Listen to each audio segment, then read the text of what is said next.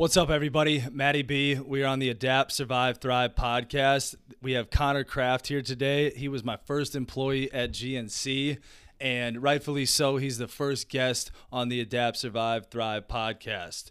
And I look up to this young man, even though he's only 22 years old. He's about to go in the real world, and he's accomplished almost every goal or every goal that he set to do since I've known him. And while he worked at GNC, he was definitely our best sales associate. He even has a Matty B GNC MVP trophy to prove it. And since he got accepted to the Carlson School of Management at the University of Minnesota, which he recently graduated from, the top of his class with a 4.0 GPA, which led him into the next opportunity, which he went ahead and secured a position at one of the top three management consulting firms in the US or the world. Uh, the world. All right, so the world. So you're going to want to pay attention to this regardless of your age because this applies to everybody. Some of you might even have children that are going through the same timeline of life as him. So we're going to start in 2014 and work through to present, which is a lot of goal setting, determination, persistence, even getting the job at GNC was astonishing the amount of persistence it took. So let's get started. Three, two, one, rolling. Welcome back to AST with your host, Matty B. Connor, I'm going to let you introduce yourself, but let's start from the beginning so the audience can get a little insight on a little bit about who you are besides the stuff that I outlined. And before we met in 2014, when you walked into the GNC for the first time. Yeah, so I guess leading up to GNC, um, yeah, I grew up in Maple Grove, Minnesota, kind of pretty standard, like middle class suburban white kid life from a very high level outsider view. But then I would say that really under the surface of all that, there was quite the the mess, if you will. So I do have two siblings. Uh, both of them are quite a bit older. My sister's 32, my brother's 29. So 10 and 7 year age gap between the two so i was definitely like the baby of the family. Um, parents were both married previously before they were then married got divorced. My mom's been married like four times in total so that in and of itself has kind of just been quite the process of just like instability and constant change in my life which i'm kind of having to like i guess adapt to or had to um, during my childhood and like early teenage years.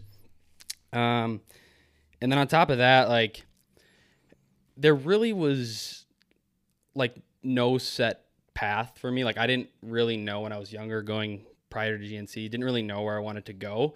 Um, for example, like my dad was in business. My mom didn't go to school, but she's still kind of halfway in business. My brother's a welder. My sister is a naturalist. Like there's just there were so many. So I have to ask, what is Yeah. a naturalist? A naturalist. So um, if you go to like a, a park district, let's say, and there's someone who'll educate you on like the environment, whether it's like the trees and the nature surrounding it, and then also the animals. Um, but then she also does like kind of like restorative healing stuff. So she's she's does something definitely a little different compared to like what you would normally see. And so I guess the point I'm trying to make is there's no like standard path like charted for me. Um, I think a lot of people are fortunate enough to have that and they have something to kind of look to. I really didn't, which I think tended to work to my advantage. Um, just because I was free to explore whatever I wanted. Um, you know, regardless of the chaos, I did have two very supportive parents on both sides that encouraged me to do what I wanted. So although there was there were some struggles, which like I was a really bad student up to like eighth grade, horrible student. I wasn't getting good grades. Um, parents were constantly just getting interrogated by my teachers at conferences like what is wrong with this kid he asks way too many questions he doesn't shut up etc um, that didn't change though. no, I still asked a lot of questions. Um, it worked to my advantage, but I would say that really like the turning point, which this is a couple years before GNC, was like ninth grade. This was fresh after one of my mom's like, I guess boyfriends at the time had just died very unexpectedly. He drowned in a lake. Um, long story, getting to another time. Very traumatic experience, and like I was just at the same time in my teenage angst years, I was getting bullied for being overweight. And then to really top put the cherry on top, one of my teachers uh, told my mom when I was in ninth grade that like he didn't think that I should stay in school, or so this is end of eighth grade. He said I did, he didn't think I should stay in regular school. I should do like online or special school or something because it was unlikely that I was going to graduate um, with the path that I was already on. And so, kind of like all of these things, all of these things really just built up and kind of put a chip on my shoulder and pissed me off. And for a while, I think that was what fueled me. And then it really became transitioned into some intrinsic motivation. But so then from that point on, like I became super passionate about working out and bettering my health because I was sick of people telling me I was fat or whatever, just trying to get under my skin in yeah. middle school or whatever. And then um, I was also really determined to prove that teacher wrong and anyone else who ever said I wasn't like a good student. And I, I come to find come I came to find out that I, I really enjoyed learning a lot. Um, that's why I asked so many questions and never shut up. Right. Um, I right. just I just kind of had to apply myself, and I realized if I if I wanted to quote unquote win the game, I had to figure out how to play it, and that was really just um, learning the stuff they wanted me to learn, um, while also just soaking up every bit of it uh, that I could. Yeah. So if that makes sense. It does. Yeah, yeah. I didn't know all that jazz. I mean, I knew some of it, but um, all right. So let's fast forward to the day that you walked into the GNC and uh, what made you come in there? What were you doing right prior to that? You know, was it your first job? Not first job? What got you to walk in the door? And I mean, obviously you had to walk in there more than once, but what got you to go? Yeah, so um, like I said, I became super interested in like working out. Um, and right prior to that, I was actually at LA Fitness, just just got a, a lift in after school. But um, I was super dedicated to one of the other like local supplement stores, which you know. Yeah. And um, it took me a while to convert over to, to GNC, but um, got a flyer in the mail, and my my mom knew. So I was currently working at a car wash, um, just kind of literally just washing cars and doing just about everything you could do there, from the cash register, drying, washing cars whatever, kind of a physical labor job, but she knew I wanted out. And she's like, this would be a really good opportunity. Like, I saw this GNC's opening up. You should go there. I was like, absolutely not. I go to this. I'm. I, yeah, yeah, yeah. I go to this store, and they're still great, whatever. But, um, and one day I was just like, I think I just got like a workout in. And I was like, ah, you know what? I'm gonna go in there. I'm gonna see what's up with it. And so I went in, um, and you know, I asked you. I was like, hey, like, not sure if you're looking for work. I got this flyer in the mail. Um, and I just kind of gave you the whole rundown and tried to sell myself to you. And you know the drill. It's you, you were busy, you were stressed, you weren't ready to say yes to an employee. Um, but when I didn't hear like the words yes, I, I think that it was at that moment where I knew I was determined to get a job there because I was like, I just no, I'm not gonna let someone tell me no. And you didn't tell me no. I didn't tell you no, technically. yeah, yeah. And so I'll, I'll let you kind of describe what was going through your head at that point. Yeah, I mean, when you first came in, I remember you had your little uh, uh, uh, lanyard on with the with the white V-neck on, uh, looking looking super super young, um, but I did not even know how to hire somebody, and most of the people that had previously walked in, I just got a bad vibe, right? And uh, some of my past history is maybe pretty good at identifying in a short order who's who's who's full of shit basically. Um, and so that's why i told you to come back. The problem was is you came back the next week and uh, that wasn't quite enough time for me to get my, my brain together. So uh, i can't remember how many times it was but basically after the third or fourth time i was like okay this kid's like more serious than i thought so i have to hire him because Otherwise, I'm going to miss out because mm-hmm. nobody does this shit. And so then I had to figure out how to hire you, uh, which was which uh, you know I did. I had to figure out if we could employ people younger than the age of 18, uh, which was accurate that we could. It just wasn't normal policy, and and everybody advised me against it due to most of the maturity levels at 16 year olds, right? But uh, you know, I don't know who gave you the gave you the pointers or or if anybody did, but that's like literally just how you get a job. Mm-hmm. Is is if you don't hear no, bug them until you hear yes or no.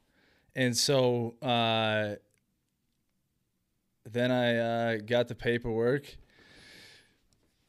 started, you jumped on board, and uh, it turned out to be a blessing, right? I mean, we've been pretty good friends ever since then.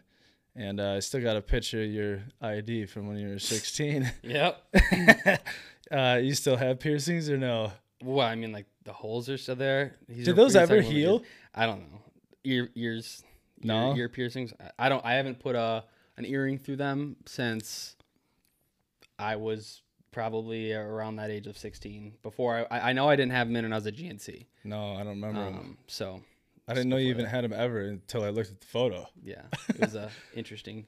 Like I said, I had a lot of freedom to kind of pave my own path, and I think that was just uh, a little mistake I made along the way. Nothing against people who have their ears pierced. It just looking back wasn't for me. Yeah, that was one thing my mom was super uh, not cool with, so I never got a chance to get those. Maybe it was a blessing, I suppose. Shout out to Maria. I guess tattoos without her permission, though. Whatever. Yeah. Um, all right, so during the GNC, you were working with me for what three, four years, something like that. Yeah. Uh, so during that time, you know, what if anything did that experience do for you or mold you to the path that you chose during and after high school? You know, we had a lot of time alone together because uh, I didn't really ever leave the store, partially because it was like my baby, and then partially because I didn't really have anything else to do. I already made the commitment, right? And uh, so if you can attribute any of those things that you learned or that brought about from that experience to to get you to the next step, what what what does that look like? Because that job was probably a little bit more in depth mentally than the car wash. Oh, 100%. Definitely. I'm just yeah. saying. No, you're right. And, and you're very correct. Uh, much more mentally in depth. Um, I would say that, like, first and foremost, uh, I knew I wanted to do something that made me money because, like I said, I lived like a, a pretty standard middle class life. Um, it was a very good life. Nothing against that. Nothing against the middle class. But I knew I didn't want to live a middle class life. I knew I wanted money. I knew I wanted to make an impact. And, um, you know, in the mind of a 16 year old, I'm thinking, hmm, what are my options? I'm thinking you go to med school, you become a lawyer, or you go into business. And uh, that's so that's one of those three things are kind of like the category I Yeah, fall yeah, into. yeah. And then and then at the age of 16, you get exposed to like GNC, what it takes to run a business. I'm literally there with you for hours on end, seeing what you're doing, um, not only in the front end of the shop, dealing with customers and like stocking shelves or whatever, but then and selling product, but also on the back end. You know, you're working with the financials. How are you onboarding employees? Um, anything else that goes into that, and that really stimulated my interest and like the key decisions that you can make, which can really help make or break a business. I mean, you, you what it took to like put together a super sale, for example. Like Yeah. little things like that, the marketing that goes into it. Um, I just knew that that was that was how I thought. That was I like to do as much as I could, um, spanning all aspects of business. So I think that that right there shaped my like course and the trajectory of being interested in business. And then um, I would say there were you know like the skills that I learned there were definitely and I'm a huge advocate for pen and paper, just like writing things down and then also asking a ton of questions. Yeah, I was just gonna say because what you just outlined at the very beginning of that last little uh, explanation was the same thing you outlined that your teacher wasn't very fond of, which is asking questions. Because I was willing to give everybody the same information as I gave you, just nobody else asked. Yeah. Nobody else was interested enough, right? Yeah, and I think one thing is is like when a teacher has 30 kids I get it. and if everyone asks a ton of questions, that's that's one thing, but like it was just you and me in there. yeah. And I think a lot of the questions that I was asking, correct me if I'm wrong, there were probably a number of questions that you didn't know the answer to at the time that you maybe didn't think of that forced you to then go and like figure it out at Yeah. the same time. And that's what I love about like businesses. Nobody really knows what they're doing. Right. But you just have to figure it out together and that's like the power of the team, the power of collaboration, whatever. Um but getting back to kind of like the skills of just writing things down, when I would ask you a question that you might not know the answer to or that you didn't have the time to answer right away, um, I remember you told me you're just like, you know, maybe you could go around the store and just like learn about these products. So I literally took a pen and a paper and a clipboard, walked around the store, started with the highest margin products, and just wrote down the name of the product. So let's get rudimentary Yeah, real quick, right? Like, what is margin? okay, margin is what percentage of the total sale, so the revenue that you get for one single sale, Like the full price. well, full price, what percent of that is profit? Yep. Is after cost. Right. Um, and that's strictly dealing with like, so I bought the product for five dollars, I sold it for ten, therefore I made five dollars out of ten. That's a fifty percent margin. Yeah. So So you started at the highest margin because you at that point learned that that is the most profitable product to sell. Yes. However, this is another good point. Is like I didn't, I actually didn't know what margin meant at that point in time. Sure. I knew because we were still in do doing um, you had a dollar amount that you would earn the PMs. Yeah. um, you would earn a dollar amount per each specific product that you sold, and it just so happened that the highest margin products also gave you the largest PM. Right. Right. right. And then, but then I found out like how do you calculate margin, and I was always interested in like mental math and stuff too. So that was just a, a whole nother dynamic and just like learning curve that I had to come to, which once again reinforced my like appreciation for and interest in business. I want to change the way I actually did the structure too because it it was designed to be simplistic, but for a little while there we had an A squad mm-hmm. and that's why I changed it to basically like the revenue sharing, right? So you get a percentage of the profit. And and and that actually didn't work out long term because it was a little too complicated once you got the two stores, but theoretically that should work yeah, the best. Um and, and so um i guess just like going through and writing down the ingredients of every product because i think you know one thing you mentioned is like this the show and why people are listening is about acquiring knowledge skills and habits and after like working at the GNC and just trying to memorize or just learn what every ingredient meant and what it did for the product and how it you need to be able to not only understand it yourself but also be able to explain it to other people and that's true knowledge in my opinion if you can educate somebody else. if you can it. it's like it's like teaching your grandma or something is how i think about it like you need to be able you don't really know something until you can teach it to your grandma or something Yeah, yeah. and so, and I was, that's kind of how I was thinking about it. And so I would go home every night and I would study it and I would do additional research and I would come back and I would do the same thing every day because for a while we didn't have customers coming into the store. But you knew damn well that like when a customer did come into that store, I was going to know what I was going to be selling them. and if I didn't know, I was then going to go find out.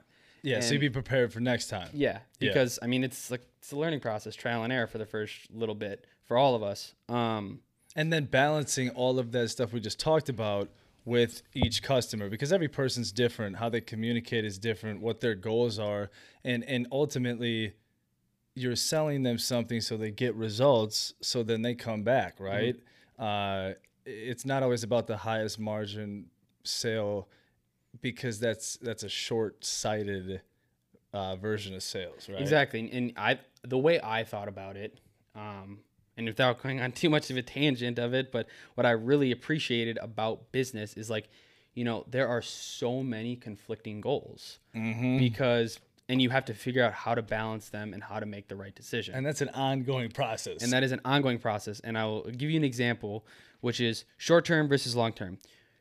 You could make a bunch of money off of selling someone a product that they don't need. yeah. And that might be awesome. But they might never come back because it didn't help them with whatever they were looking to do. So you have to have the customer's interest in mind as well as your own interest or the business's interest in mind.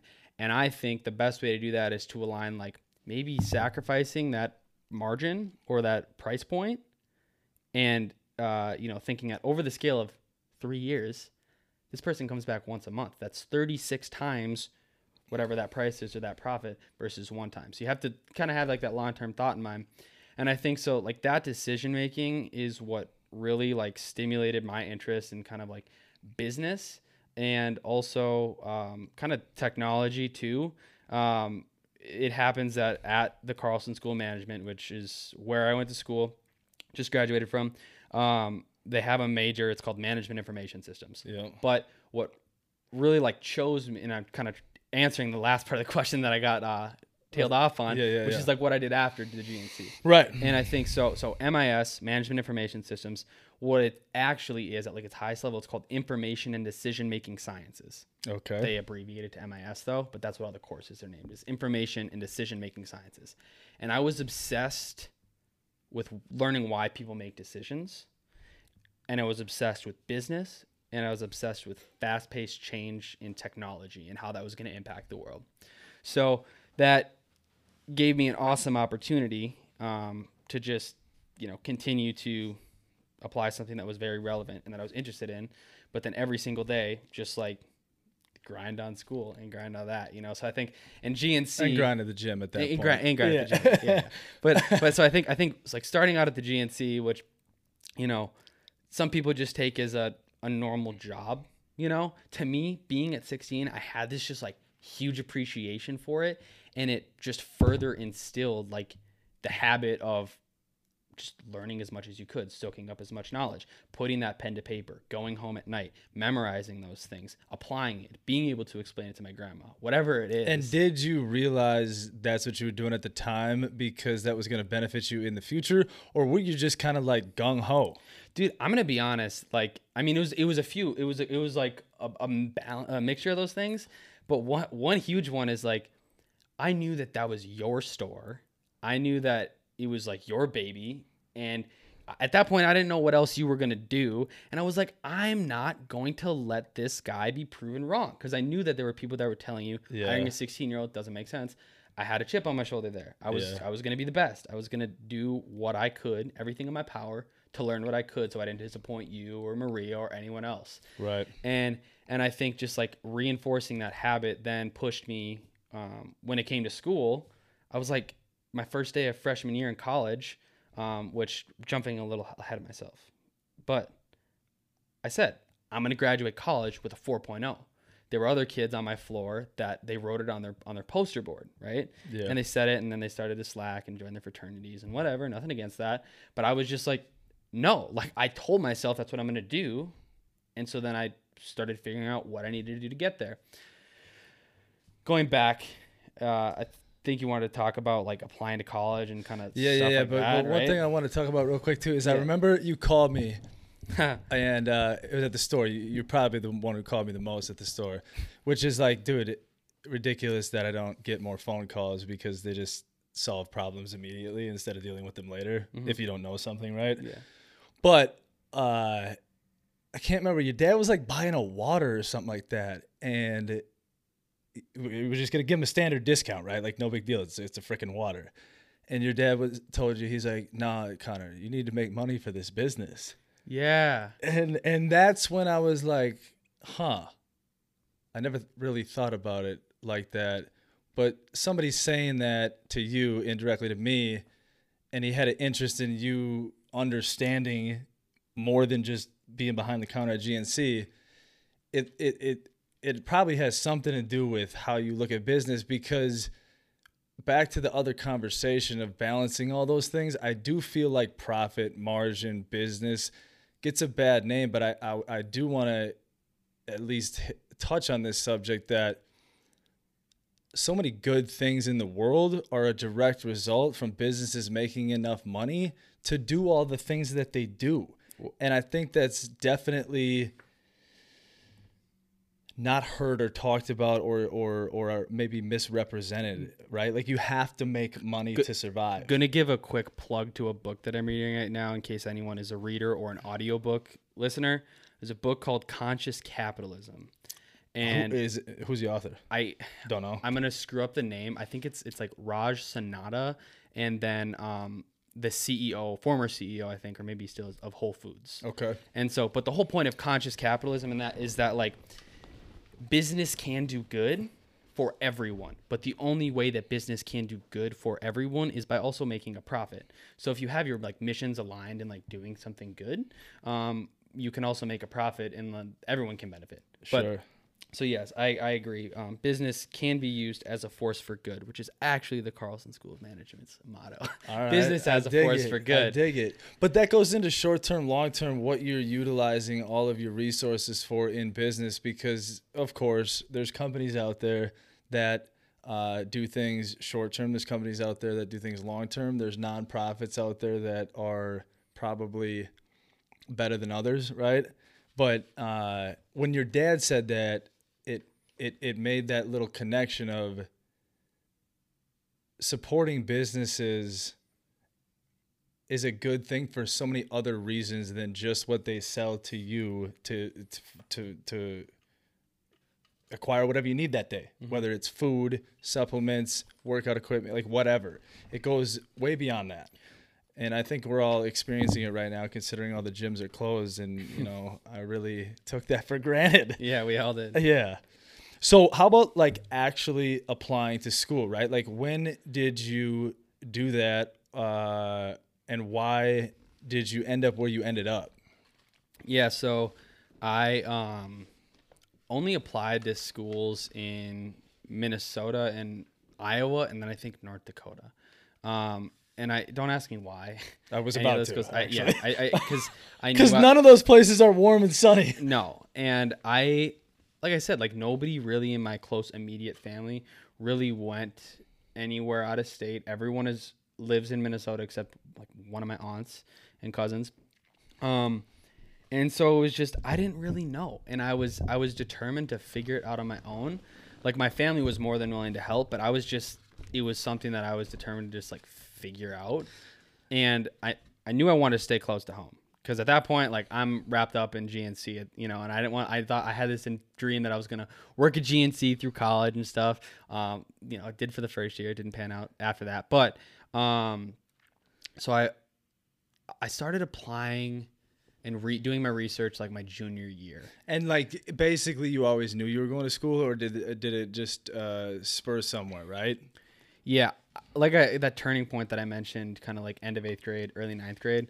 I think that was kind of like the Like the middle finger like I'll, Like- s- I'll see you later, bro. yeah, see you later. Like, yeah, basically. Yeah. And um, so at that point, I knew that's what I was gonna do. I didn't know if that meant two years at a community college or tech school, and then transferring to a bigger university. I, I didn't know what it meant, but I knew that like school, because I was determined to go there and do good, and then I found out I was pretty darn good at school and learning and connecting the dots. I was like, I'm gonna go to a four year school, and so then, like, like I said, my junior year, start doing research. I applied to like Iowa State, St. Thomas, University of Minnesota, University of North Dakota.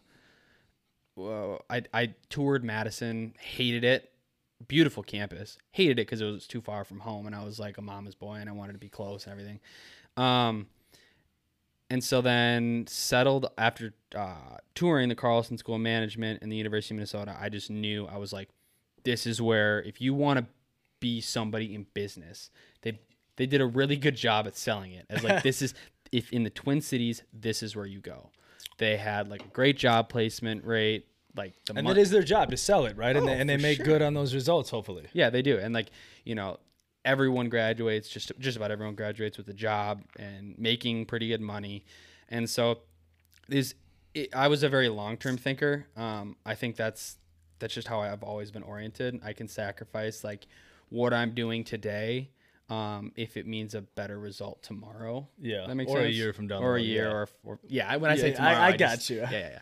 Um, or five years or ten years from now so that's kind of that's kind of how I chose it. I mean, and other than like the FAFSA stuff, which we hired some people to like help us, help my, my family with that, because that's a that's a hell of a process Yeah. for anyone going through that. Like, It's financial aid. prayers right? to you, yeah, Yeah, yeah. That's it's it's so complicated. Hire somebody if you can. If anyone's listening to this going through that, I think hiring someone helps you maximize how much you can actually get out of it, um, which helps in the long run. Um, but other than that, like the applications, I was doing on my own. I was doing the research on my own. It was really just kind of like, what do I want to do? Figure it out. And at that point, right, like you had good enough grades, you had put in the time. I seen you in the back of the GNC doing homework on the uh, and and studying supplements in, in the same intensity. So uh, pretty much after eighth grade, you were like, "Hey, we're gonna make this happen Mhm. in school. Yeah. In case I need anything out of this experience. Mhm. Yeah. Yeah. Um, all right, so you're at the University of Minnesota. What about your first year, man? Like setting foot on campus. You live on campus first year? I did. Um, So, what was your mindset in the first year, right? I mean, forward thinker, did you already have the four years planned out or what? So, well, and like it, in some respect, yes, and then in others, no. Like I didn't know exactly what I wanted to do for a job, but I knew that if I if I worked my ass off and I I told myself like walking into freshman year, I'm gonna graduate with a 4.0. I think it maybe at that point it was like get this semester with a 4.0 for sure, but long term it was graduate college with a 4.0.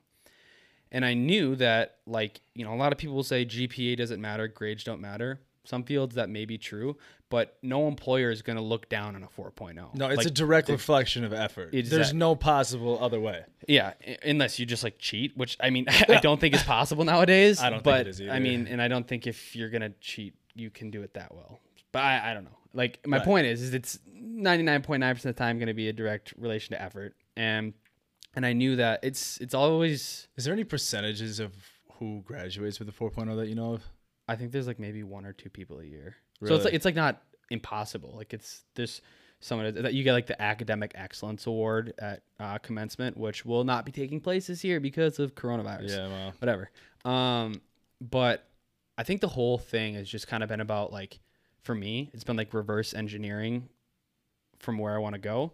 So what I mean by that is figuring out whether specifically or broadly where I want to end up, and then just identifying like a few broad buckets of things that need to be done in order to get there. right.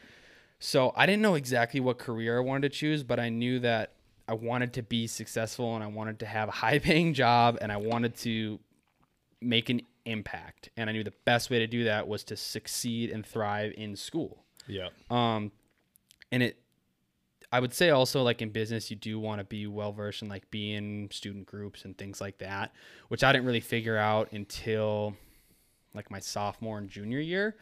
But my freshman year was really focused on just like hitting the books in the dorm room. You know, every day I would wake up super early. I would go to class. I would come back. I would eat like I had the unlimited meal plan, so I had like six meals a day.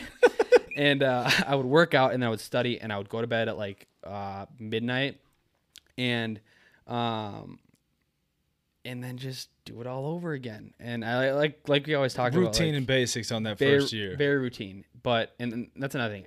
Like we've said this before, is everyone has the same 24 hours in a day, and for me and a lot of other people who I think really want to maximize the value they extract from that 24 hours, yeah. it's about like finding the things that I do every single day, and then doing those as efficiently as possible, so I have as much time as possible to allocate to those like value. And you will be able to do those more efficiently the more you practice those things. Exactly. Right. And so, um, in addition to that, like freshman year, I was somewhat distracted, I guess. Like I'm freshman year was just a shock in itself because you move, you go to school, whatever. But I also had like a, a girlfriend at the time, which any young lad gets distracted by that.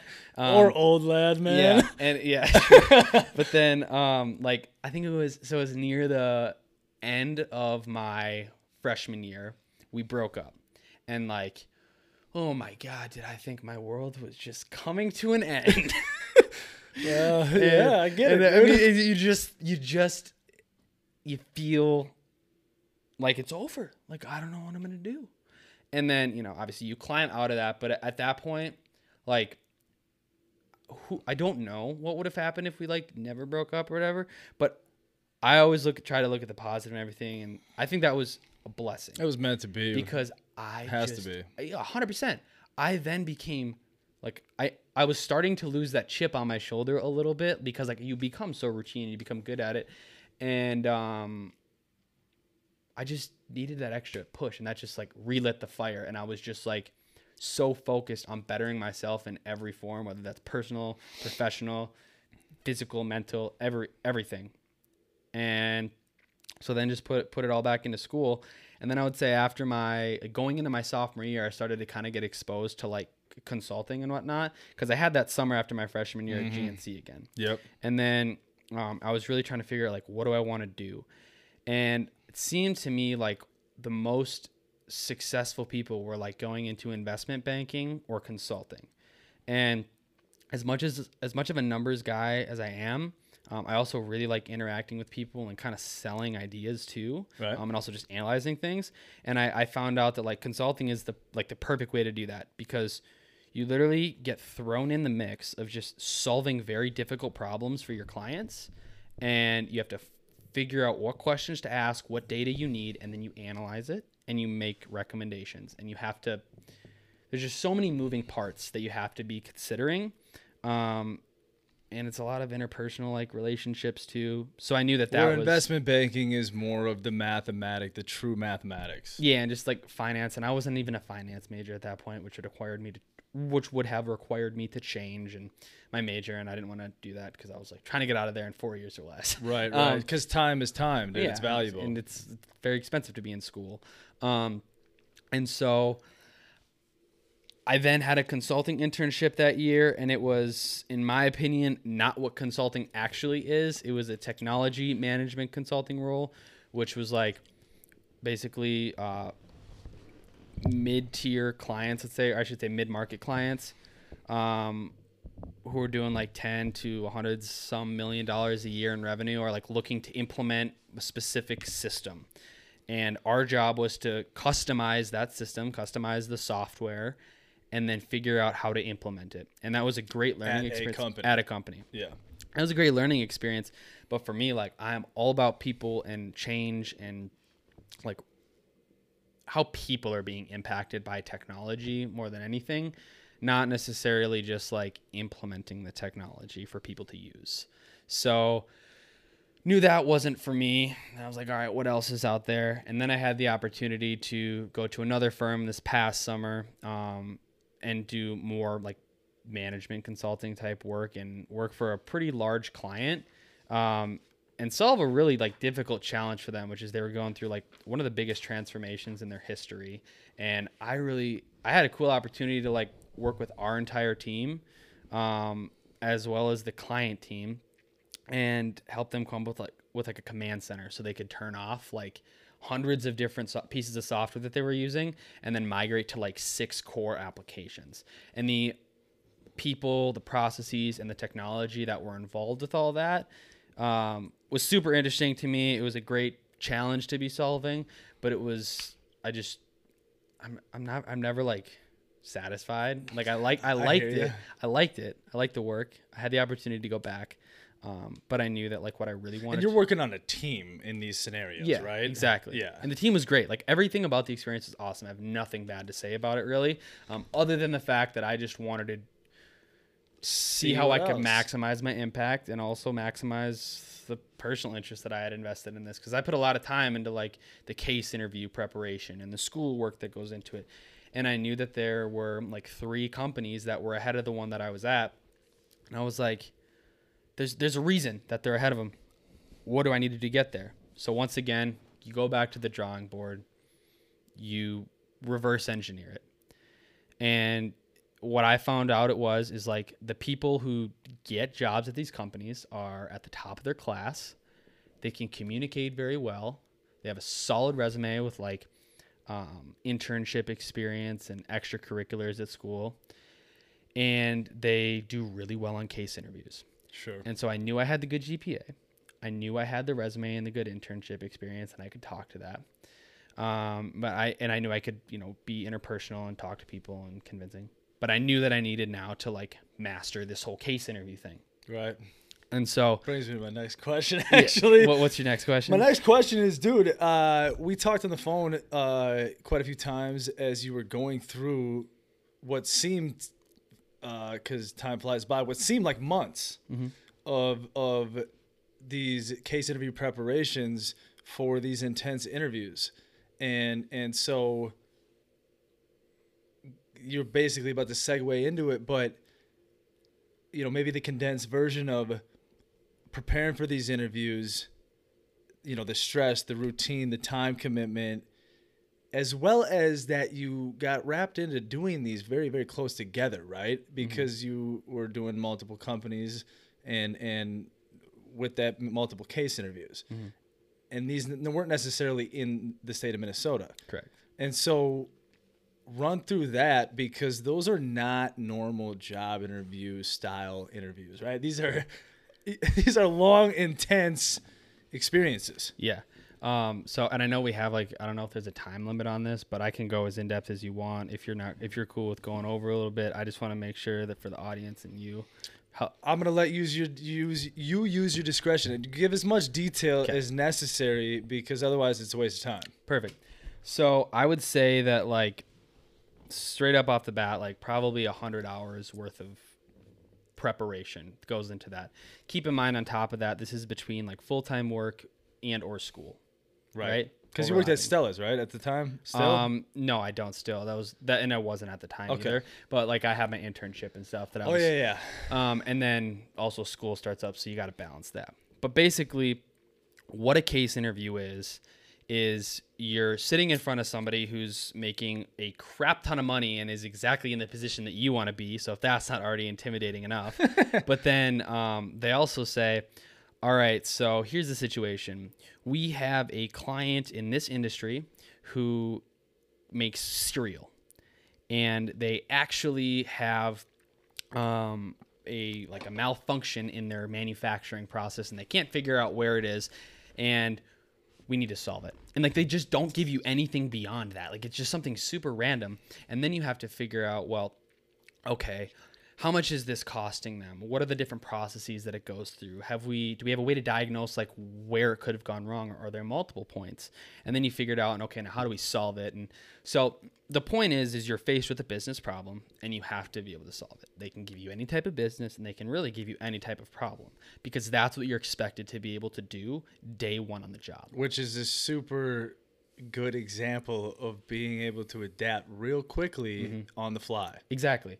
And so you know you based on the knowledge, skills, and habits that you've acquired throughout your life to solve that. Exactly. And so you have to f- strike a pretty healthy balance between like, you know, giving them what they want in this interview process, which is a very structured thought process. So you have to be analytical and strategic, and then you have to propose a recommendation.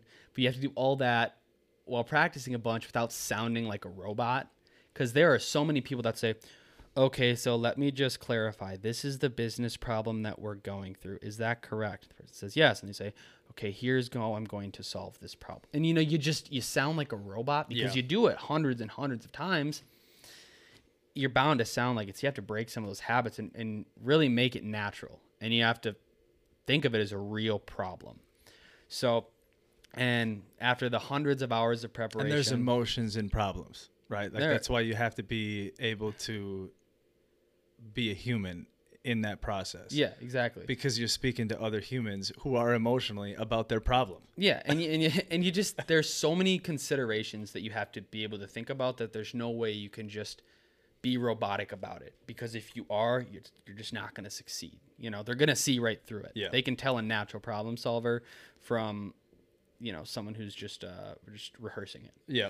Um, so, and then there's behavioral components to the interview too that obviously matter. But after you do this preparation and while you're in school, it's like right in the middle of midterms and you apply to these companies. And I was fortunate enough to get to the final round of all three. Yeah. But, you know, you have a couple interviews a piece. And then in each interview, there's multiple interviews.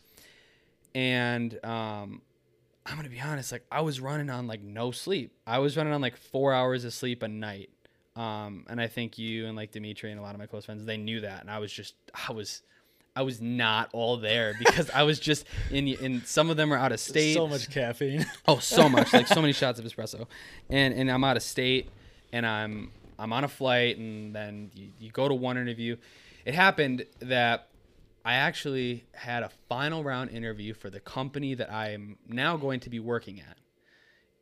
I had their final round interview in Chicago, but I also was asked to have a final round interview at a different company, which is the number one. Um, but they were in Minneapolis, and it was on. They said, "Oh no, we can only do it on one day, and it's on the same day as this other interview." I remember that. And oddly enough, I got the call about that interview while I was standing in the GNC.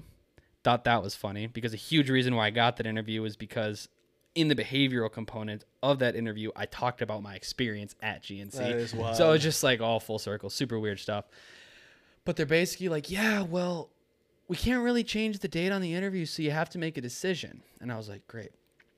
And my interview at one of the companies was at 11 o'clock, and I was flying in there that morning Yeah.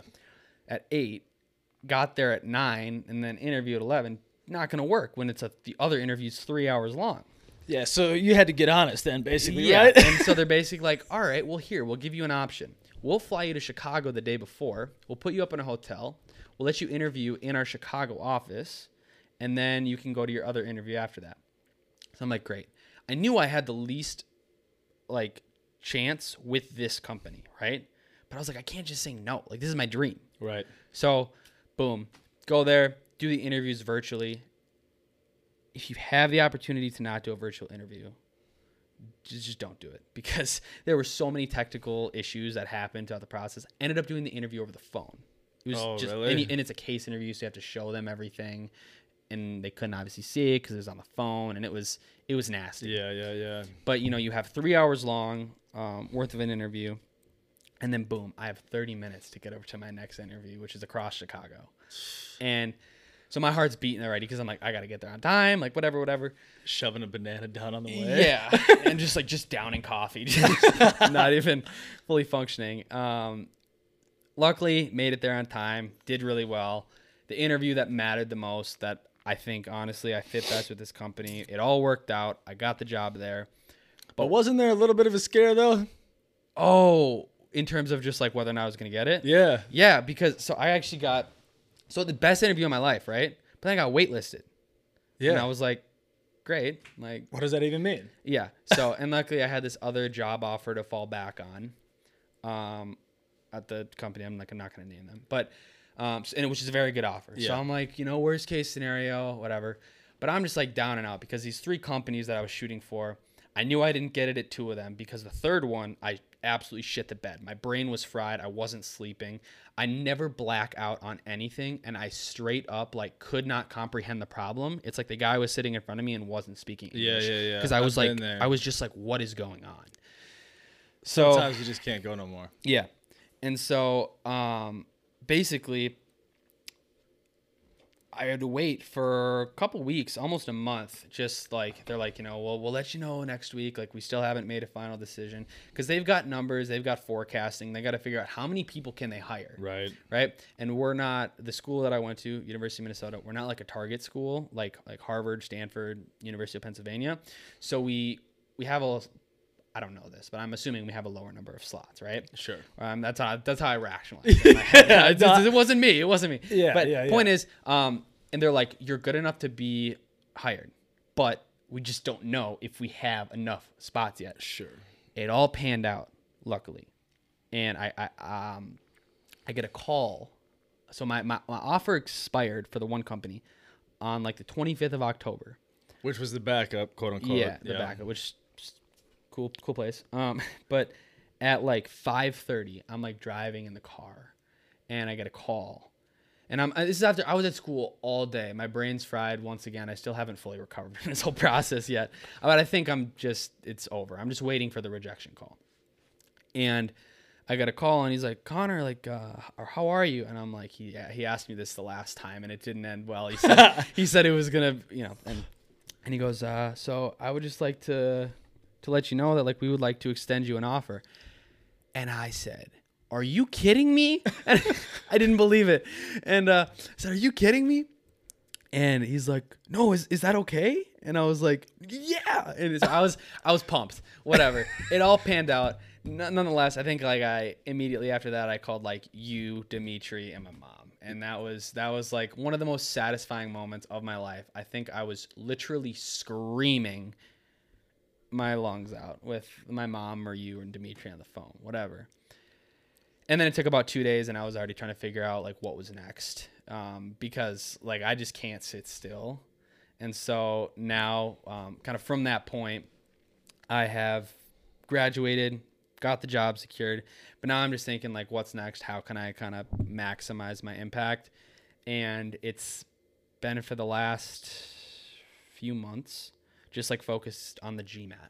And you know, I, I don't know, and I see a pattern of, and I don't know if you see it too in your life or in the time you've known me, but it's just like getting by by like the what, it, what the skin of my teeth or what is it called? I don't know. I- but I- there's a skin on saying. your ch- no, not the skin on your chin. Whatever. Anyways, But I'm just barely getting by, and I'm just, but I'm like lucky. And then when I get there, I just put it, it because I barely got in. I'm like just pissed off enough to like prove everyone wrong. yeah, you didn't slide in, right? So, so that's almost a blessing in disguise that you had to wait those couple weeks Mm-hmm. and, and go through that experience because, you know, a lot of times when things work out easy for talented people, uh, it tends to kind of bite them in the ass sometimes. Exactly. and and you don't get to remember i don't know dude it's way easier to remember pain than it is pleasure at least for me Absolutely. And so now, you know, kind of following suit, been studying for the GMAT, put in like 200 hours worth of that, and then literally less than 12 hours before I'm going in to take my exam, I get notified that that thing gets canceled now because of the virus basically coronavirus. right? So it's, I understand. But so the point is, is like, I just, I mean, I don't know who's listening to this and needs to hear it, but like, just you gotta appreciate the process and just grind and put 110% in. Even if it doesn't freaking work out all the time, I swear I'm like a better person for coming into that GNC a fourth or a fifth time because it just motivated me to like prove everyone who didn't think it was a good idea to hire me wrong and prove you for hiring me right. And which worked out well for me because i needed all the help i could get exactly and, and i mean it's it's it's just been like i don't know i think we live in like a, a time where people don't really create their own path they're just like listening to people who they think are going to tell them what to do to get somewhere where they end up wanting to go but the same message is basically preached to everyone and at some point you just got to take control of your own shit and just put in the work. And if you are questioning if you're doing enough, then you're not doing enough. You need to do more. And until you like aren't sleeping or you're like, you know, until you just like, like Goggins says, David Goggins, he says, don't quit when you're tired, quit when you're done. And I think that has just like been the motto of life. And that has been like the motto of adapt, survive, thrive for me up to this point. Not, I wouldn't consider myself thriving yet. I'm trying my best, but like, you just got to keep going. Find something new. What is the next challenge you want to tackle? Yeah. Don't just sit on your ass after work and be like, cool, I'm done. Like, learn something new. Read a book. I don't know. figure out whatever the hell it is that makes you want to do something because doing something that you don't like isn't going to produce any results anyways right so you know you find out the value of learning different things because then you get to see what you like and then you get to put 100% effort into it. And that will result later in some benefit i'm almost 100% you know? And i just think that if you expect stuff to fall into place if you just go and show up everywhere i just unfortunately think you're going to be disappointed right? So you got 200 hours in the gmat it's canceled right now. But would you consider that a lost uh, lost amount of time Hell no. I mean, Right. like, I had like, it took me 200 hours to start scoring consistently my goal score. And now I'm thinking, like, great. Now I've just got more time to just get beyond that. right and I don't even know what you and- study in a GMAT, but I'm sure there's some useful information that doesn't have and, shit and to I'm do with sure, the I'm, test. just, I'm sure nobody gives a crap about what it actually is. I could go in detail about it. Yeah, but, let's skip but that. Yeah, yeah. They can fucking I, I just that. the, the, the thing I just want to reinforce though is like you can't and I, why i think i am like sitting here today or why you wanted me on the podcast and why i kind of fall under the umbrella of adapt survive thrive is like you know like i said earlier i had so many different options of courses that i could take with my life and i had nobody pushing me in one direction or another which i think was so beneficial because it allowed me to like organically figure out what i want to do and then pursue it. And then you have some people along the way that piss you off, some people you want to prove wrong, but you realize that you're proving them wrong because they told you you could do what you want to do, and then you do it. So if, if you don't have people like pissing you off or putting that chip on your shoulder, do it for yourself, if nothing else. Right. Right? Shit. But Sorry. sometimes some fire underneath your ass is a good thing. So, dude, so uh, to finish it up, uh, I want to know if you have any insight to somebody, you know, maybe maybe four years younger than you, you know, in that age bracket, that is confused about what they want to do next, right? Because although your path you chose and, and you gave it 100% and, and that's why you're getting the results that you're getting, you know, when you talk about you could do whatever you want to do, I do feel like education, college, all that is oftentimes expected without it actually being directly said to an individual as as a as a high schooler, right? But I want your opinion, although this path is right for you, do you think it's for everyone? It's a good question. And I would say that, of course, the path that I'm on is not the path for everyone in terms of like where I'm trying to go and or where I want to end up or where I will end up And what school you went to and what school I went to, things like that. And it's it's not for everyone. But I think the underlying principles of like writing everything down and studying after hours and the principle and the habit of just like being as efficient as possible and trying to soak up every bit of knowledge, asking as many questions as possible. Those are the things that I think everyone will find valuable. And I also think that if you're trying to do something, I don't care if it's you want to be the best Fortnite player in the world, or you want to be a professional chess player, or you want to be a surgeon or a lawyer, or you want to be a welder or of some type of trade. Just do it to the, like be as good as you possibly can and do it because you want to. And if I'm looking back 4 years from now, this is the only time in my life and this is one thing where I'm very grateful for is um, and I, I don't regret at all and I'm not trying to like say do this because I did it but be selfish when you're young. Now you shouldn't say I'm not going to help so and so because I don't care about other people. You should always help people if they need it and if you have the means to do it. Sure. but now is the time where you can build a foundation for the rest of your life. If you're a you know 16 to 18, 20, 22 years old, even you know my age right now, be selfish, build that foundation, work your ass off because you'll come out better on the other side and you'll build in these habits to continue doing that elsewhere. But until you can start taking on the stress of other people and like a real job and you know what the future actually holds, you have to build the foundation. And, Yeah. and I guess just like do it for yourself. And maybe you want a lot of money, maybe you want a lot of time. I don't know what you want, but just do the reverse engineering that I mentioned previously, and I, I do think is like core to getting anywhere you want to go. Pick someone that's where you want to be. Figure out what they did to get there. Figure out what you have that meets those criteria. Figure out what you're missing, and then outline a plan of how you get it and do it. Just don't be a bitch. Sounds pretty simple when you put it like that. But getting things in simple terms is is how you become less intimidated by them because uh, looking at that person where they are now or, and that's where you want to get to if you don't do it that way man they look superhuman sometimes Well, and, and like that's the thing is they might be to you right now, but they were probably once in your shoes. Like you can be a superhuman. There's Right. no such thing as a superhuman. right Like I don't know. I just you can you can be the next Bill Gates, Steve Jobs if you want to. And no, not everyone's. You gotta have some to talent too, but I get it. Yes, there's a, and a lot of luck along the way. One thing I, Sure. I didn't mention is like I had a great support system. I did work my butt off, but there were a lot of additional obstacles that I didn't have to overcome. Um, which, and if you are trying to overcome those two, put in that same tenacity and same grit into those, but don't let it be an excuse. Yeah. Because if you do that, you've already lost. for sure So. All right man. Well i know that uh, the coronavirus will probably impact uh, your next steps in some way so i wish you the best of luck. And uh, i'm sure you'll carry your past to your present which will get you to your future. So thanks for coming on. I appreciate Yeah, your thanks for words having me. man. Appreciate it. for sure.